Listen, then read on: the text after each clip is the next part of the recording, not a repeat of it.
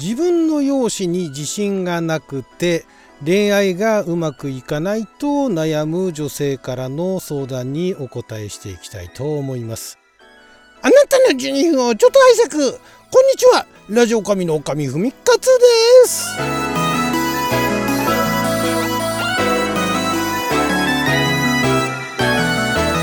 今日は2023年5月24日水曜日六曜は友引きでございます。毎週水曜日はネットに公開された誰に向けて相談しているのかわからない恋愛相談を勝手にピックアップして勝手に回答していく帰ってきた勝手に恋愛相談のコーナーをお届けしておりますが今回こちらですね。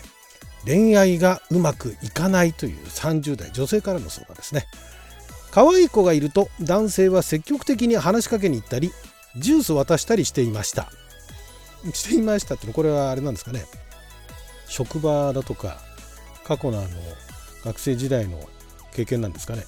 私はそういう場面を見て女は美貌と言われてるように容姿って大事なんだなと思いました。女は美貌。うーんなるほどね。男は何でしょう。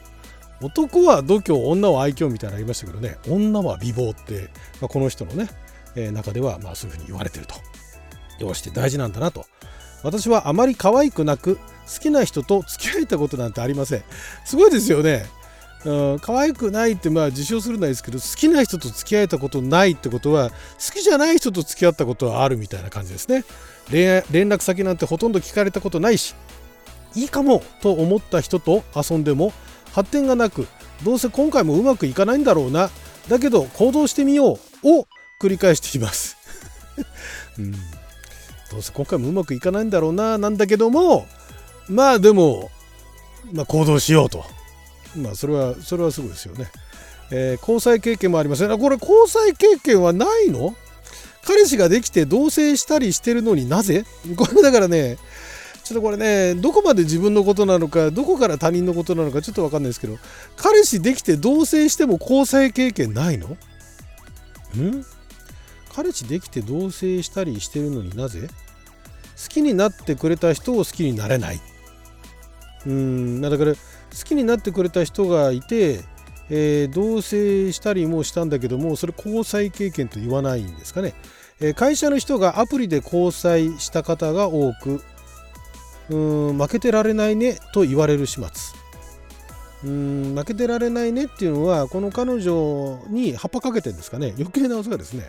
会社の人がアプリで交際した方が多く負けてられないねと言われします。もう嫌だ。恋愛ってこんなにいろいろ考えて情緒不安定になるもんでしたっけ？一生独身は嫌で行動はし始めましたがうまくいかなくて泣いてしまいますと。うん。まあだからこの方の中ではあまあだから自分の容姿がまず自信がないっていうのが結構前面に出てますよね。で容姿に自信がないもんだからまあ、まずそのモテないと、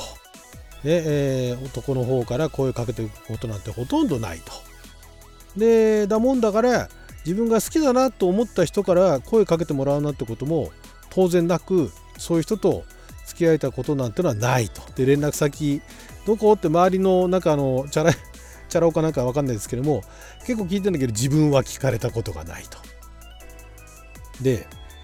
いいかもと思った人と遊んでも発展がなく遊ぶことができるわけですよね。でどうせ今回もうまくいかないんだろうなだけど行動してみよう。うーん彼氏できて同棲したりしてるのに。ちょっとここら辺よくわかんないんですけどもまあだからすごいあれなんですよね。あの付き合ってるって自分は思ってないんだけれどもまあでもある程度のところまでは行ってると。ただ自分の容姿に自信がないんで、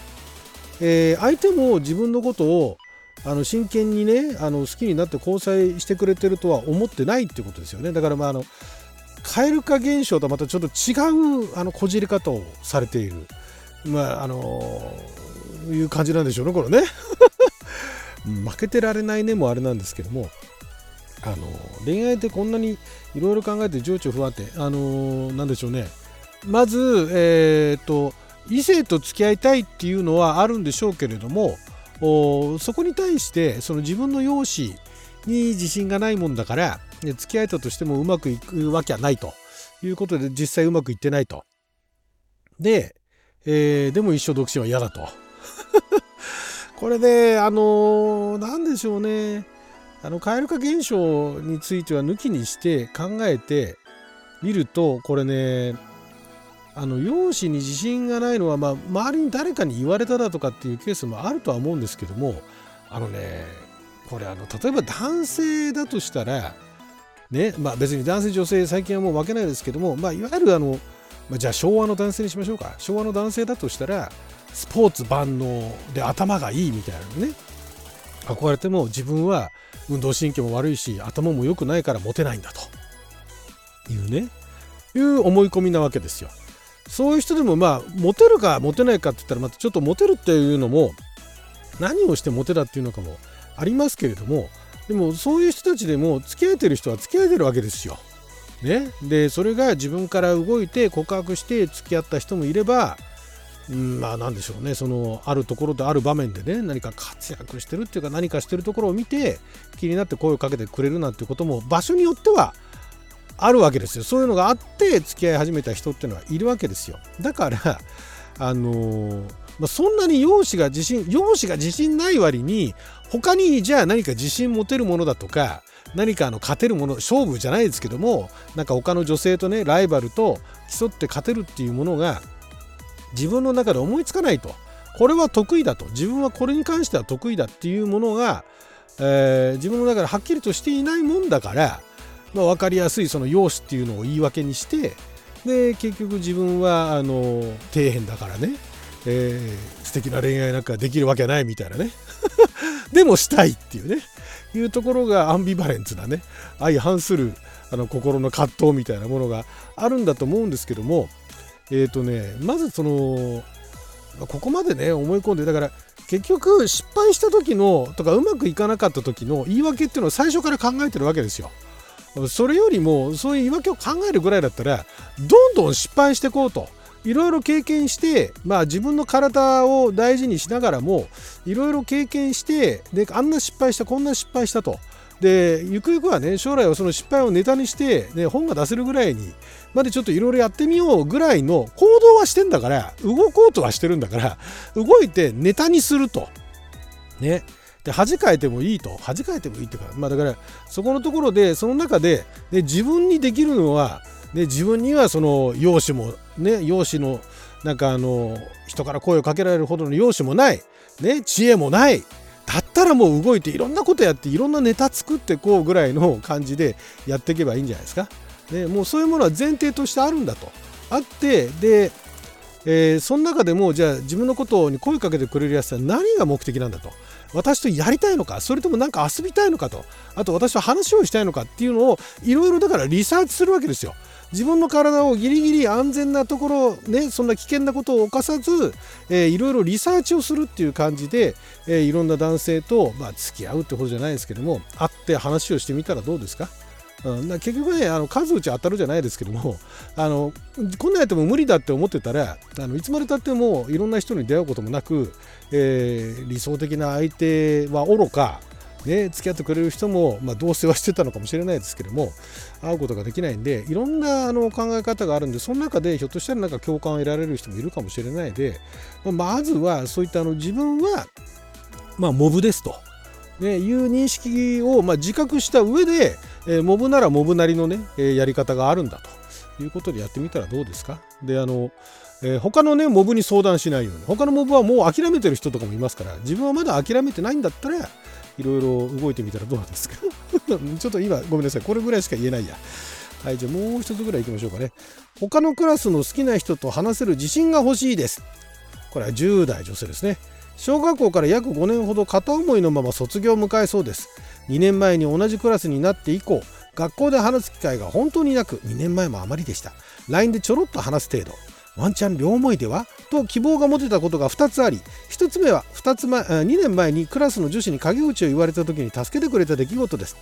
授業中に一言話しかけてくれたり LINE で「今日は大丈夫か?」と心配してくれました。2つ目は去年のバレンタインに家まで送ってくれたことです。話すこともないし気まずいばかりでしたが、えー、好きな人が話題を振ってくれて2人で笑い合いました。今はそんなことなんてなかったかのように過ごしている彼を見ると自分の間抜きさで胸が張り裂けそうです。しかも男女問わず人気なのでいっそのこと告白した方がスッキリするかもですが何せ全てにおいて自信がないのでうじうじするばかり。せめて彼の中で友達という認識をもらいたい。他の女子や男子たちのように他のクラスでも気軽に話せるようになりたい。どうすれば自信を持って話せるようになりますかということですけれども、まあ、なかなかねこの片思いっていうのがね逆に足かせになってるんですよね。うんまあ両思いではどうかとかいうのはちょっととりあえず忘れましょう。で心配してくれたのもみんなに心配する人なのかもしれないんでね。でも話しかけてくれるってことはこっちから話す権利もあると、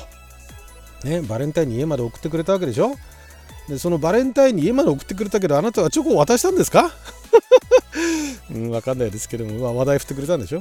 ね、だからあの自分から気の利いた話題を振ろうなんてことは考えなくていいです。いろんなこと聞きましょう彼に。ね質問しましょう。あんなこと聞きたいこんなこと聞きたい勉強のことでもいいし、えー、話題になっていることを自分は情報が疎いからってそういうの詳しそうだしなんつってね。いろいろ聞いてみたらどうですか？でそういう形で質問質問をしていくと。まあ、あからさまにね、何でもかんでもね、聞きまくると、それはそれでまた鬱陶しいかもしれないですけども、軽くその、何でしょう、自信を持って話すとかっていうのはちょっと置いときましょう。えー、いろいろとあの聞くと、まあ、それこそさっきの、ね、人じゃないですけども取材する感覚でねいろんなその人のことを知りたいっていうのがああればいろんなことを聞いてみたらどうですかでそれに対してまあちょいちょい自分のねコメントもあの付け足していくみたいな感じでやっていけば会話ってのは盛り上がると思いますよ。ね、自分のあの話したいことだとか自分で気の利いたことかっこいいことだとか素敵なことを言おうと思ってもね まあそうね特に10代の子なんてそういうネタもないですからだったら相手からいろんなことを聞いてみたらどうでしょうか。はいということで12分間の貴重なお時間いただきありがとうございました。それじゃあまた。